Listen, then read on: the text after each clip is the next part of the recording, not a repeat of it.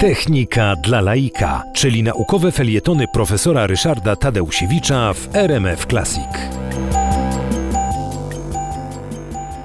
Poprzednim spotkaniu z Państwem opowiadałem o tym, że gdy budujemy modele biocybernetyczne dużych systemów, skomplikowanych systemów, to ułatwiamy sobie pracę w ten sposób, że w tym dużym systemie wyróżniamy pewne podsystemy, pewne części, rozkładamy ten system duży na elementy składowe, a potem to składamy. Łączymy te elementy i powstaje e, model systemu, którego tak z marszu e, całego dużego systemu opisać modelem, zamodelować matematycznie byśmy nie potrafili. Natomiast e, elementem, który wprowadził zupełnie nową jakość, było tak zwane sprzężenie zwrotne.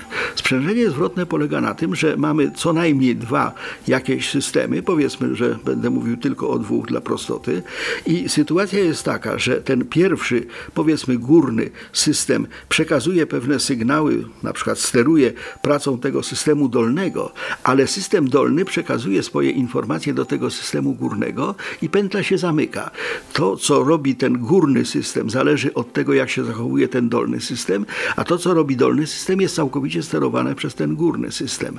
Okazuje się, że taka struktura jest niesłychanie pożyteczna i rzeczywiście znajduje swój odpowiednik w ogromnej liczbie e, różnego rodzaju systemów biologicznych i zresztą nie tylko biologicznych, bo według zasad sprzężenia zwrotnego e, funkcjonuje bardzo wiele systemów, także społecznych, ekonomicznych, ale e, o tych nie będziemy mówić.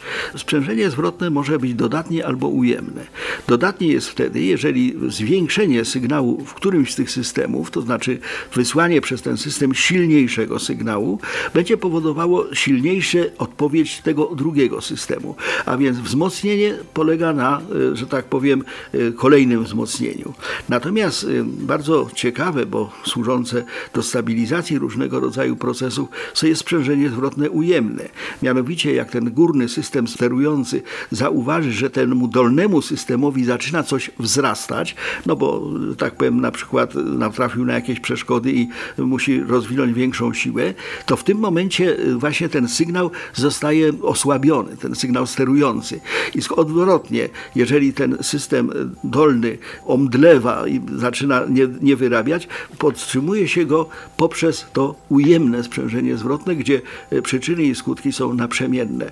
I te systemy będę teraz omawiał, pokazując przykłady, że to, co się dzieje w naszym ciele w momencie, kiedy na przykład stabilizujemy temperaturę, gdy jest zimno, w momencie, kiedy stabilizujemy ciśnienie, to są właśnie systemy ze sprzężeniem zwrotnym i o nich będę teraz opowiadał.